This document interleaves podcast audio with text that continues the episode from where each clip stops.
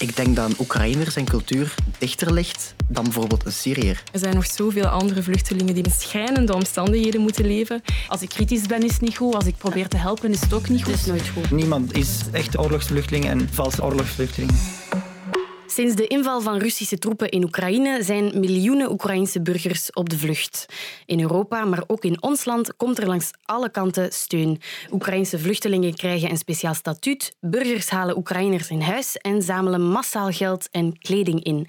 Hoe komt het dat we zo solidair zijn met de Oekraïnse vluchtelingen? En is dat oneerlijk ten opzichte van andere vluchtelingen die in ons land terechtkomen? Die vragen beantwoord ik vandaag met mijn vier gasten, Noemi Tibebo, Seth van der Slijken, Silke Goubin en Salah Jardé.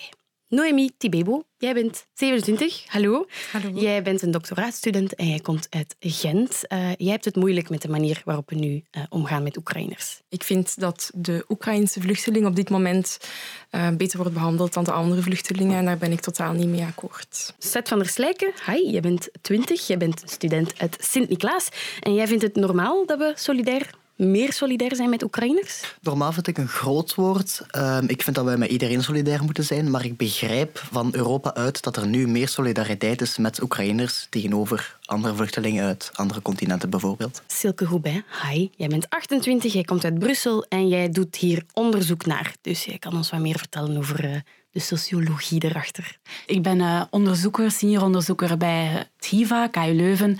En in mijn onderzoek uh, behandel ik dus, of kijk ik dus naar hoe mensen nadenken over migratie en of dat zij een verschil mhm. maakt tussen vluchtelingen, types vluchtelingen en migranten.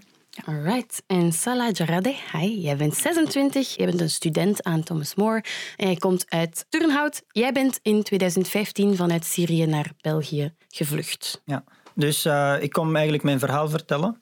En uh, ik wil ook praten over de verschillen in het omgaan, hoe dat de mensen omgaan of hoe, dat de mensen solidair zijn met de Oekraïners vandaag en hoe dat zij waren uh, toen wij naar hier zijn gekomen in 2015. Is het oké om meer solidair te zijn met mensen die op je lijken? En waarom worden vluchtelingen nu met open armen ontvangen? En hoe wordt er over Oekraïners gepraat in de media? Dat hoor je allemaal in deze aflevering van Snapt je mij nu?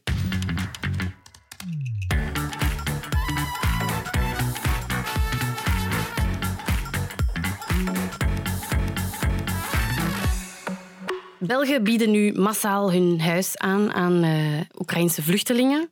Um, dat is vrij uniek dat dat zo massaal gebeurt. Silke, jij bent ook zo iemand die uh, Oekraïners gaat opvangen? Ja, klopt dat, dat, klopt. Ja. ja. Vertel eens. Wij hebben onszelf op twee reservelijsten gezet. Uh, dus één van de stad Brussel en dan één via een Europees jongerenproject waar wij vroeger aan deelnamen. Mijn echtgenoot en ik, het European Youth Parliament. En wij zijn via dat jongerenproject eigenlijk gecontacteerd geweest om twee broers op te vangen. Okay. En die zijn nu op weg naar bij ons. Spannend. Oké, okay, ja. twee jonge mensen? Twee jonge mensen, één uh, minderjarige en zijn oudere broer. Mm -hmm. ja. En waarom doe je dat precies? Goh, voor ons was dat een evidentie. Uh, wij hebben nog maar net een huis gekocht. We hebben nog een verdieping die eigenlijk leeg staat. Mm -hmm. Dus mijn eigen keuken, eigen badkamer. Dus ja, wij vonden het dan maar logisch dat gezien deze crisis we dan ook een beetje solidariteit toonden en mm. dan mensen in huis opnamen. En hoe lang ga je ze opvangen? Dat weten we eigenlijk nog niet, omdat het niet duidelijk is ja, hoe snel gaan ze een echte woonst vinden. Mm -hmm. Alleen hun eigen mm -hmm. huurappartement. Hoe lang gaat de crisis duren? Maar ze kunnen voorlopig wel bij ons blijven. Dat kan voor onbepaalde duur. Ja, momenteel. Ja. Oké, okay, dat is heel mooi. Er komt ook heel veel kritiek op de solidariteit die nu specifiek tegenover Oekraïners uh, wordt getoond. Waarom Oekraïners wel, maar Afghanen niet of Syriërs niet bijvoorbeeld in, in 2015. Noemi, wat vind jij van de solidariteit die nu getoond wordt tegenover Oekraïners? Ik heb er eigenlijk een beetje een, een dubbel gevoel bij. Mm -hmm. Enerzijds vind ik dat heel mooi om te zien hoe solidair iedereen is. Ja. En ook allee, wat er in de media verschijnt. Iedereen die aan het fundraisen is, uh, materiaal aan het verzamelen is. Mm -hmm. Maar uh, langs de andere kant heb ik wel echt mijn ogen opengetrokken met te zien wat, wat, wat ik zie eigenlijk dat er al in drie weken oorlog um, verwezenlijkt is dan door de Europeanen. Het feit inderdaad dat mensen zich plots massaal opgeven om dan vluchtelingen op te vangen, terwijl dat er voordien verboden was. Ook het feit dat iedereen nu pas eigenlijk in actie schiet om geld mm-hmm. te verzamelen of, of materiaal aan die vluchtelingen te geven.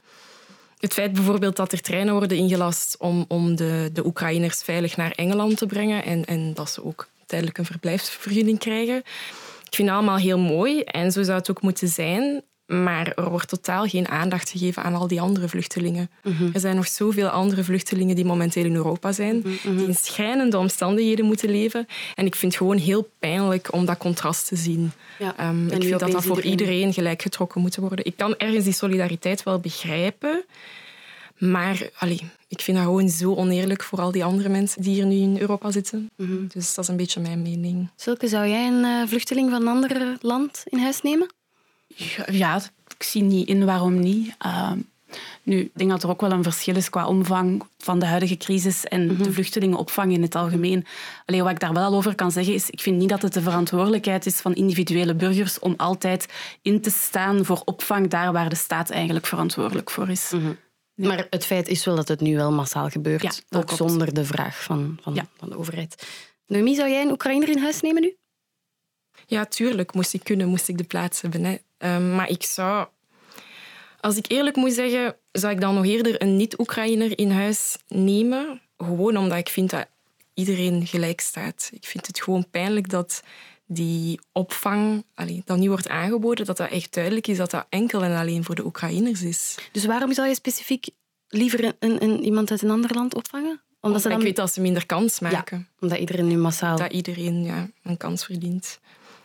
Zet, snap jij dat ehm, mensen meer geneigd zijn om Oekraïners in huis te nemen dan andere vluchtelingen destijds? Ik snap dat deels omdat ik denk dat het conflict dichter bij ons ligt. Ehm, Oekraïne is een land aan de buitengrenzen van Europa. Het grens aan ons. Heel veel van die Oekraïners komen direct in een Europees land terecht. Ehm, uit Syrië was een ander verhaal, dat was nog door Turkije en zo. Ehm, heel veel Syriërs werden ook in buurlanden opgevangen. En ik denk dat dat ongeveer hetzelfde is wat er nu aan het gebeuren is. Europa is een soort groot blok dat als één land op een rare manier wordt gezien. Dus van de mensen hier zelf, ik begrijp nog niet volledig, hè, dat dat een heel dubbel gevoel is van waarom toen niet. Maar ik denk dat dat is omdat het dichterbij ligt en omdat het ook mensen zijn waar we ons misschien cultureel meer mee verbonden voelen. Ik denk dat een Oekraïner zijn cultuur dichter ligt dan bijvoorbeeld een Syriër. Dat zou geen echte reden mogen zijn, maar ik begrijp wel dat dat mensen anders werkt in hun hoofd. Is dat zo? Ligt een Oekraïner zijn cultuur dichter bij die van ons? Voor zover ik denk te weten wel. Of lijkt Want dat Bijvoorbeeld, ehm, in Syrië zijn er heel veel mensen met andere religie, bijvoorbeeld moslims. Mhm. Er is niks mis mee, maar die hebben een heel ander wereldbeeld, soms andere normen, andere waarden. Mhm. En dat is perfect, dat is mooi. Maar je begrijpt dan dat er bijvoorbeeld een Belg die hier nu woont, niet heeft van, ah ja, ik wil die bij mij thuis nemen, omdat dat een ander soort manier is van naar het leven en de wereld te kijken. Silke, dat is misschien niet oké, de reflex, maar daar is wel een verklaring voor. Jij bent sociologe, jij kan dat ons even uitleggen. Ja, ehm, dus er denk dat er verschillende verklaringen voor zijn. Hè. En, en wat je aanhaalt is uiteraard correct. Het is eigenlijk des mensens, en dat gaat niet alleen over solidariteit naar vluchtelingen toe, maar gewoon court. Mensen gaan meer vertrouwen hebben of meer solidair zijn met mensen die dichter bij hun staan. Dus inderdaad, een van de belangrijkste verklaringen voor deze steungolf is inderdaad dat mensen denken, de perceptie hebben dat, dat is niet per se zo, wil ik ook al aan, Ja. aanhalen, dat die mensen inderdaad cultureel eh, meer eh, bij hun passen of ze lijken ook meer op elkaar. En ik wil echt wel nog eens aanhalen, dat is een heel menselijk ding. Eh, bijvoorbeeld, denk maar aan Eurovisie Songfestival. De Belgen gaan ook stemmen op de Nederlanders en de Nederlanders op de Belgen. Mensen gaan nu eenmaal solidairder zijn met dingen die nabij hun zijn. Buren of eh, Brusselaars die meer solidair gaan zijn met Brusselaars en Antwerpenaars. Dat is één zaak. Tweede zaak is misschien ook economisch. Mensen die denken dat migratie een economische bedreiging voor hen vormt, gaan ook vaak wat kritischer zijn. En misschien bij Oekraïners leeft dan de perceptie ook meer dat zij geen bedreiging vormen voor de economie, dat zij beter opgeleid zijn, dat zij skills hebben die België nodig heeft. Dat is een tweede zaak. Dat Oekraïners skills hebben dat België nodig heeft, terwijl Syriërs of Afghanen dat niet zouden hebben. Ja, ik denk dat de perceptie wel kan leven dat, dat die misschien lager opgeleid zijn, dat de scholen daar minder goed zijn. Ik, wederom, percepties, Ja, ja, natuurlijk. dat is Dat niet is per se een realiteit. Ik ga mij daar als onderzoeker niet over uitspreken. Ehm, wat ik ook wel wil aanhalen, is dat het conflict in Syrië, Afghanistan hetzelfde, ook een veel moeilijker conflict is, denk ik, om soms het ook te vatten. Het zijn burgeroorlogen, het zijn proxyoorlogen, terwijl in het geval van Oekraïne heb je een duidelijke democratische staat die wordt aangevallen door een duidelijke autoritaire staat, Rusland, met Poetin als de ultieme boeman. Ja. Dus ook dat speelt een rol. Er is een veel duidelijkere agressor en een veel duidelijker slachtoffer. En dat wordt ook zo geframed in de media. Duidelijke vijand die potentieel ook de rest van Europa zou Ja, kunnen. hè, inderdaad, in de grootste crisis sinds Wereldoorlog 2. wat we wel hè, op dit moment zien, is er is wel de perceptie dat die vluchtelingen maar tijdelijk bij ons gaan zijn. Ja. En terwijl wel in met de Syrië-crisis, de crisis in Afghanistan nu weer, heel duidelijk werd geframed van ja, die mensen komen naar ons en die gaan ook nooit meer weg, want het land dat ze achterlaten, ja, Ja. is als een pudding in elkaar eh, gezakt. Er is dus wel een, een verklaring voor, maar vind je die kritiek terecht, de kritiek van Noémie? Snap je haar punt? Wat ik heel belangrijk vind, is dat we nu niet met het vingertje mogen wijzen naar elkaar. Hè. Eh, het is denk ik heel menselijk dat we solidariteit willen geven. En ja, ik denk dat ook die mensen die nu wel solidair zijn en dat vroeger niet waren, daardoor ook eerder zich ja, bedreigd gaan voelen of gaan denken van damned if I do, damned if I don't. Allee, Ja. Als ik kritisch ben, is het niet goed. Als ik probeer te helpen, is het ook niet goed. Het is nooit goed. Dat is nooit goed. Allee, ik denk dat... Maar wat wel zo is, is natuurlijk ja, in welke mate moet het de verantwoordelijkheid zijn van ons als individuen om, om die opvang te gaan verzorgen. Salah, je bent in eh, 2015 naar hier gekomen. Hoe kijk jij naar de manier waarop de Oekraïners nu worden opgevangen? Ja, eh, ik vind het heel menselijk hoe dat de Oekraïners Je de dag van vandaag opgevangen worden. Hoe dat de mensen solidair zijn met, met de Oekraïners eh, en hoe dat het beleid eh, solidair is en de media solidair is met de Oekraïners. Volgens mij moet dat de normale toestand zijn. Dus dat is de normale toestand. Van als je een crisis hebt, migratie of, of ja, oorlog of vluchtelingen, de normale toestand is wat wij vandaag zien. Wat nieuw normaal is, is hoe dat het beleid en de mensen omgaan met een bepaalde groep mensen. Dus bijvoorbeeld Afghanistan. Dat is nog anders dan Syrië bijvoorbeeld. Syriërs die zijn nog anders dan Afrikanen. Dus elke groep wordt anders gezien door het beleid zelf, door de media en door de mensen. Dat vind ik niet normaal. Ik kan niet zeggen dat wij in 2015 of na 2015 slecht behandeld eh, werden. Nee, dat, dat is totaal niet. Ja. Maar eh, wij hadden veel minder kansen gekregen en veel minder hulp gekregen en veel minder steun gekregen van alle kanten. Maar dat vind ik, deze vind ik niet normaal. Wat er nu gebeurt, dat is Dat vind je normaal. 100% Dat zou altijd normaal. Ja. Want hoe was het voor jou om naar hier te komen?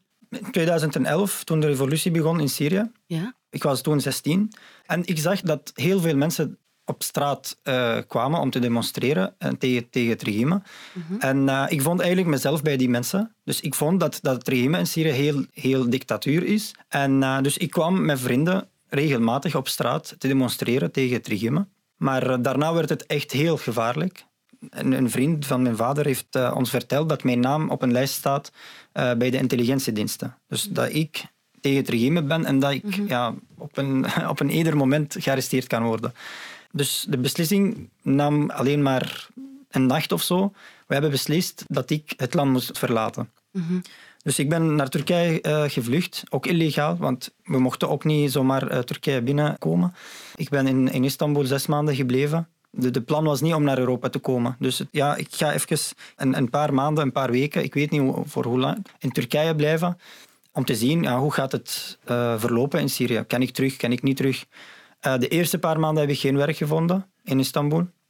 Dus eh, ik pakte mijn viool. Ik ben een violist. En ik, ik heb drie maanden eigenlijk op straat gewoon viool gespeeld om eh, wat centjes te verdienen. En met de tijd werd het eigenlijk ja, veel gevaarlijker voor mijn ouders in Syrië. De intelligentiediensten of, of de soldaten kwamen regelmatig bij ons thuis te vragen waar is Salah. Dus ze hadden mijn naam en was heel gevaarlijk. En in Syrië is het niet zoals hier. Dat, dat er als, als het leger of, of de regering iemand wilt, als ze mij eh, niet vinden, dan kunnen ze eh, mijn vader bijvoorbeeld arresteren of mijn broer. Dus mijn vader met, samen met mijn eh, moeder hadden beslist ja, we moeten iets doen eigenlijk voor de familie, want Iedereen dat is heel is gevaarlijk. Dus mijn mama is naar Turkije gekomen en we zijn samen naar Europa gevlucht. Ja. Dus van Turkije naar Griekenland met een rubberen boot via de zee. En dan eh, kwamen wij aan een eiland eh, aan. Daar moesten wij tien dagen in de gevangenis blijven. En daarna zijn we naar, naar België gekomen. Maar dus dat is absoluut niet jouw bedoeling om naar Europa te Nee. komen eigenlijk. Nee, nee, het was helemaal niet, eh, niet de plan. Maar wij hadden geen andere keuze. Het was echt de laatste optie die wij hadden. Dus ofwel doodgaan ofwel ergens anders gaan proberen. Dus je bent echt ook wel gevlucht voor jouw leven. Je hoort nu vaak dat die Oekraïners echte oorlogsvluchtelingen zijn. Ze zijn oorlogsvluchtelingen, maar, Ja. maar niemand is echt eh, oorlogsvluchteling en, en valse oorlogsvluchtelingen. Iedere vluchteling is, als, als die van een oorlog is gevlucht, dan is die een oorlogsvluchteling. Maar wij hebben te maken met, met het feit dat de oorlog in Oekraïne is heel duidelijk gecommuniceerd naar de mensen. Ja. Maar de oorlog in Syrië wordt niet duidelijk gecommuniceerd. Dus mensen, mensen weten nog steeds niet waarom wij de- gevlucht zijn. Ze weten niet dat er een revolutie is. Ze, ze weten enkel, ja, IS in 2015 en dan de mensen zijn gevlucht. Maar dat is niet waar. We zijn een revolutie begonnen in 2011 en IS is in 2015 naar Syrië gekomen. En het jaar zelf is Poetin en Rusland met, met hun leger Syrië aan het bombarderen tot vandaag. Dus die dingen worden niet duidelijk gecommuniceerd naar de mensen. Daarom denken de mensen, ja, die Syriërs die zijn gelukszoeker, die Afghanen die zijn gelukszoeker, die Afrikanen zijn ook eh, economische vluchtelingen, maar de Oekraïners niet.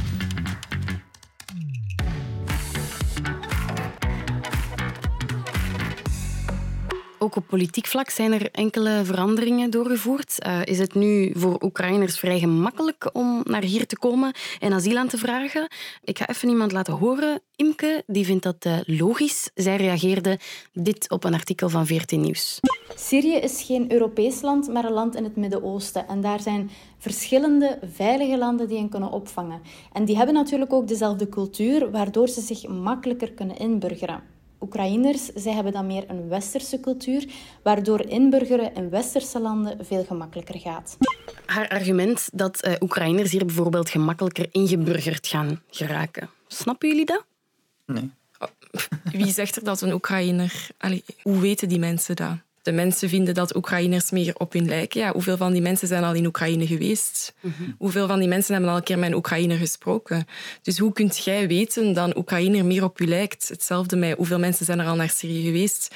Dat vraag ik me dan af. Want wat er op dit moment aan het gebeuren is, is letterlijk... Mensen worden op basis van hun afkomst in hokjes gedeeld. En dat vind ik eigenlijk al gewoon discriminatie. Dat is iets wat gewoon niet zou mogen. Maar ik begrijp Ehm, het wel. Ik snap uw mening. Ik ben, ik ben persoonlijk Ik akkoord met het mening. persoonlijk ook, Maar ik snap van waar het komt en waarom dat het zo is. ik heb daar wel echt moeilijk mee, want dat toont gewoon nog aan dat er binnen Europa nog heel veel discriminatie aanwezig is. En dat heel veel mensen dat gewoon niet doorhebben dat ze dat, op, ja, dat ze dat eigenlijk toch wel uiten op een manier. En ik vind dat vrij pijnlijk. Ik denk dat Europa zien. veel wilt en veel mooie, grote ethische ideeën heeft, maar dat de uitvoering nogal moeilijk is. Het argument is ook vaak, er is geen plaats voor iedereen. Hè?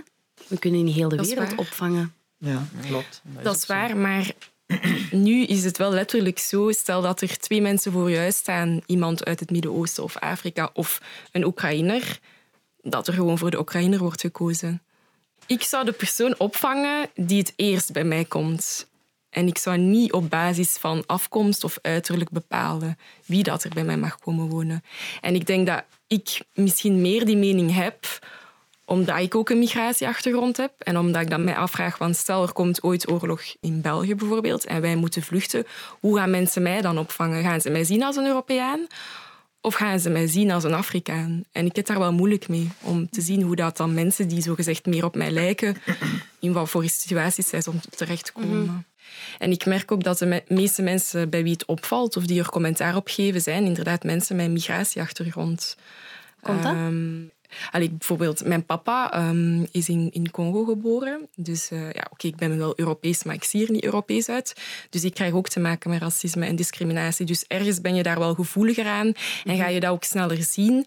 En zet je daar ook iets meer voor in, denk ik. Ja, en wat ik hier wel wil aanhalen is dat vanuit internationale mensenrechten is ja, elke vluchteling gelijk. En elke vluchteling zou in principe een, een, een gelijke behandeling moeten kunnen krijgen. Dat gezegd zijn, we weten ook vanuit onderzoek dat, dat dat de facto niet het geval is en dat de ene vluchteling soms al een soepelere aanpak krijgt dan andere. Nu, wat natuurlijk wel zo is, is dat nu in de crisis met Oekraïne is een veel grotere druk nog op Europa dan dat die Syrische vluchtelingencrisis was. En eigenlijk Syrië hebben we via de traditionele asielprocedures opgevangen. Zoals jij ook in je verhaal zegt, we hebben toen ook wel veel meer opvangcapaciteit gecreëerd. Maar we hebben dat toen via de geëikte procedures opgelost, omdat dat ook kon. Ook omdat inderdaad jullie veel ja, meer druppelsgewijs binnenkwamen. Oké, er was wel enorme druk. Ja. Maar toch, de druk vandaag met de Oekraïners is veel groter. Dus het Ja. beleid dat er vandaag gevoerd wordt om die versoepelde status ook te geven, is eigenlijk goed beleid, omdat het gewoon direct gaat over een veel grotere groep aan mensen. En ik spreek hier echt over al drie miljoen Oekraïners op de vlucht versus het hoogtepunt van de weken. Syrische vluchtelingencrisis waren er een dikke 1 miljoen Syriërs die op één jaar tijd naar de EU zijn gegaan. Dus we spreken hier echt over andere aantallen. We moesten ook wel die noodprocedure doen. Het had niet anders gekund. Nee, het is dat. Wat er, wat er nu gebeurt is normaal. Maar er mag geen onderscheid gemaakt worden. Nee. Dat vind ik niet, want er zijn nog altijd mensen die op een bootje springen. Nee. Ehm, En dat is ook een heel groot probleem, is dat we eigenlijk... Europa had beloofd, ook in haar deal met Turkije, dat er legale manieren gingen komen om naar Europa te gaan. En dat hebben we niet gedaan. Hè. We hebben de treinen tussen landen geannuleerd. Nu leggen we ze aan. Je hoort vaak dat, dat, dat vluchtelingen in eigen regio zouden moeten worden opgevangen. Wat Ja. vind jij daarvan? Ga je daarmee akkoord? Ja, ja, theoretisch gezien is dat een heel goede oplossing. Zou jij liever in eigen regio zijn opgevangen? Zeker en vast. Ja? Maar theoretisch gezien, hè, ik, ik herhaal het nog, theoretisch gezien, Ja.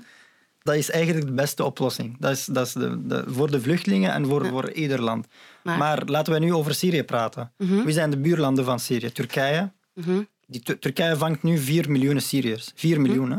Dus die Syriërs die blijven wel eh, eigenlijk in, in, in eigen regio, maar op een heel onmenselijke manier. Dus die worden in een onmenselijke vluchtelingenkampen gezet. Mhm. Eh, die krijgen geen eh, onderwijs, geen toegang tot ziekenhuizen of dezelfde rechten om te gaan werken en zo. Dus Ja. je moet echt land per land bekijken. Syrië, de buurlanden zijn, zijn even slecht als Syrië. Mhm. We hebben wel dezelfde cultuur, we spreken dezelfde taal, wij als volk. Maar wie aan de macht zit in, in die landen, het zijn allemaal dictatuur. Dus opvangen in, in eigen regio is voor Syrië niet oké. Dat gaat niet. Ja. ik denk dat, dat mensen dat echt vergeten. Die mensen willen niks liever dan In dicht bij huis Inderdaad, opvangen. niet Die willen niet naar Europa komen. Die willen, die, willen die identiteit niet verliezen. Dus dat is gewoon een heel foute perceptie. Je moet alles achterlaten.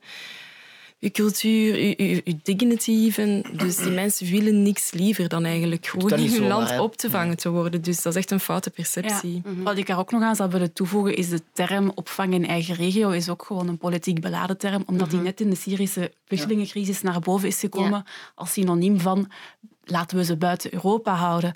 En de realiteit van opvang in eigen regio, ook bijvoorbeeld hè, in Afrika, vluchtelingenkampen van Somalische vluchtelingen in Kenia, van Zuid-Soedanese vluchten in Oeganda, zijn de leme hutjes en de tenten. Idem dito voor de Rohingya in eh, hè, vluchtelingen van Myanmar. Dus ja, opvang in eigen regio is vaak zeggen van mensen jarenlang in vluchtelingenkampen houden. Klopt. Ja.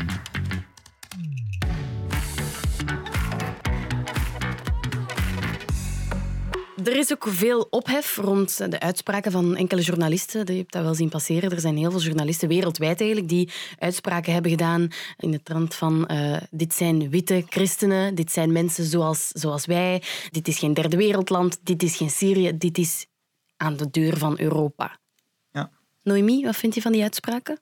Dat vind ik echt wel racistische uitspraken. Ja? Ik zeg daarom niet dat dat racistische personen zijn. Hè. Dat is totaal iets verschillend. Hè. Ja. Ehm, begrijp mij daar niet verkeerd. Maar dan ga je eigenlijk mensen opdelen op basis van hun afkomst en origine. En dat is nu net wat dat er niet zou mogen gebeuren. Dus ik vind het heel moeilijk dat er zoveel personen zijn die zo'n uitspraak doen. Dat toont voor mij ook al het probleem aan dat er heel veel mensen zijn die in belangrijke posities zitten, die eigenlijk toch wel racistische uitspraken doen zonder dat ze dat eigenlijk doorhebben denk ik dan. Want ik denk echt niet dat dat slechte personen zijn, totaal niet. Maar ik denk dat het gewoon belangrijk is dat iedereen zichzelf daarin ontplooit en just educate yourself, you know. Allee, ik, ik zelf bijvoorbeeld, ik doe niks anders. Gewoon omdat het is niet omdat ik een, een, een donkere huidskleur heb, dat ik ook niet racistisch kan zijn. Dus ik vind dat mensen ja, ja, daar gewoon meer eh, zelfbewuster over moeten zijn. Want als je zo'n uitspraak gaat doen, ja, ik weet niet, dan heb ik daar toch mijn vragen bij. Ja. Ik heb een spraakberichtje gekregen van eh, Thomas. Ehm, die vindt de- die berichtgeving specifiek niet echt racistisch. Waar is het racisme in die berichtgeving? De uitspraken volgens mij vatten enkel samen wat de grote meerderheid van de Europese bevolking op dit moment voelt. Namelijk dat dit conflict, ondertussen oorlog, helemaal niet was verwacht in Europa. Silke, vind jij die berichtgeving problematisch? Ik zou zeggen dat de frames die worden gebruikt voor de huidige crisis hè, versus eh, enkele migratiecrisissen in het verleden wel echt anders zijn. Hè. De term Wat bedoel je daar concreet mee? Goh, als het over Oekraïne gaat, we spreken echt wel over het is oorlog in Oekraïne. En dit zijn oorlogsvluchtelingen die naar Europa komen en wij moeten die helpen, wij moeten solidair zijn enzovoort. Versus in Syrië, waar het dan ook vaak meer ging over illegale migratie, migratie, druk op buitengrenzen van Europa, druk op Europa. En dan ook, ook toen wel al, Europa, waar staan de Europese waarden nog voor, enzovoort. Hoe er wordt een ander verhaal ja, er wordt een ander verhaal verteld. Bij Syrië was het verhaal van illegale migratie naar Europa en we moeten onze grenzen beschermen. En dat hebben we dan ook gedaan, Frontex uitgebreid enzovoort. Versus nu gaat het echt over van we houden de grenzen wagenwijd open en we geven alle steun die nodig is. Maar die, die uitspraken, um, dit is geen derde wereldland, dit is niet Syrië. Dit zijn witte mensen, ze dragen dezelfde sneakers, ze hebben dezelfde huisdieren. Wat vind je daarvan? Ja, ik vind het vanuit, ja, vanuit mijn onderzoeksachtergrond heel logisch dat mensen die uitspraken doen. Mensen zijn ook in het algemeen mhm. vaker beetje solidairder of iets positiever tegenover migranten dan niet alleen vluchtelingen, maar migranten court, die dezelfde etnische culturele achtergrond hebben. Dus ik mhm. begrijp waar het vandaan komt. Mhm. Ik heb iets gelezen allee, in de Daily Show en dat vond ik wel echt iets heel mooi. En die zei, laten we hier gewoon een les uitstrekken dat vluchtelingen dat dat niet enkel betekent een persoon met een andere afkomst of een donkere huidskleur, maar dat iedereen een vluchteling kan zijn. En ik denk dat heel veel mensen er gewoon van zijn verschoten dat er dus nu ook, allee, dat het nu gewoon aantoont dat er ook heel veel witte, tussen haakjes, vluchtelingen zijn. Dus dat dat ons ook kan overkomen. En ik denk dat daardoor iedereen meer verschoten is. Maar ik vind dat we daar wel een les uit moeten trekken, dat dat iedereen kan overkomen en dat we daar gewoon geen verschil in mogen maken. Zet, ik ga, het even naar jou vragen. Jij die journalistiek studeert, um, wat vind jij van die uitspraken? Vind je dat de journalisten hun job daar niet hebben gedaan? Of? Ik vind dat jammer dat professionele journalisten, die daar normaal veel van zouden moeten weten, zeggen dat Syrië een derde wereldland was. Voor de oorlog in Syrië was Syrië een enorm ontwikkeld land, voor zover ik weet. Dat was een fantastisch cultureel, was een heel rijk land. Ook mhm. gewoon qua land was die mensen daar die waren opgeleid, dat waren goede universiteiten. Dus ik vind dat nogal kortzichtig en ik vind het jammer dat het gebeurt. Als journalist, ik denk dat mhm. bijvoorbeeld Marijan van 80, dat in Tervuren woont, die dat vertelt, dat begrijp ik. Hey, niks tegen Tervuren, hè? Nee, dat was de eerste stad waar ik op kan raren maar waar. Um, of gemeente, ik weet niet eens wat Tervuren is. Maar... Um, gemeente, Wordt het geknipt. Ik begrijp, ook Thomas is een bericht een beetje kortzichtig van de grote meerderheid van Europa dat denk ik nu niet, maar ik denk wel dat er heel veel mensen zijn die effectief zo denken. En ik begrijp ook weer van waar dat komt, uit de sociologische hoek. Van, dat zijn mensen etnisch die lijken meer op ons. Fysiek, Fysiek dan vooral. Inderdaad. Um, en cultureel misschien het idee hebben dat de cultureel dichter liggen bij ons. hoeft per se niet zo te zijn, maar dat is gewoon dat idee. En van de sneakers en, en zelf de huisdieren. Ik betwijfel serieus geen sneakers dragen of geen katten hebben. dus dat is, dat is volgens mij enorm ongeïnformeerd en daar ligt het probleem. De media informeert niet genoeg en heeft dat niet gedaan wanneer het nodig was. Wat zou de media anders moeten doen volgens jou, Eerlijk? Uh, dus nu, nu... Wacht, vind jij dat de media oneerlijk zijn? Ergens wel, want je houdt bepaalde info achter. Mensen krijgen dat niet te zien, dus ze denken dat dat er niet is. Denk je dat dat, doelbewust is? Um, Geen journalisten hier. ik denk niet dat dat doelbewust is, maar ik denk wel dat wat er buiten Europa gebeurt als minder belangrijk geacht wordt en dat dat daarom eruit gelaten wordt. Dat is het principe van nabijheid natuurlijk wel. Hè? Ik leerde ook op school, er zijn bepaalde nieuwscriteria en nabijheid staat bijna helemaal van boven.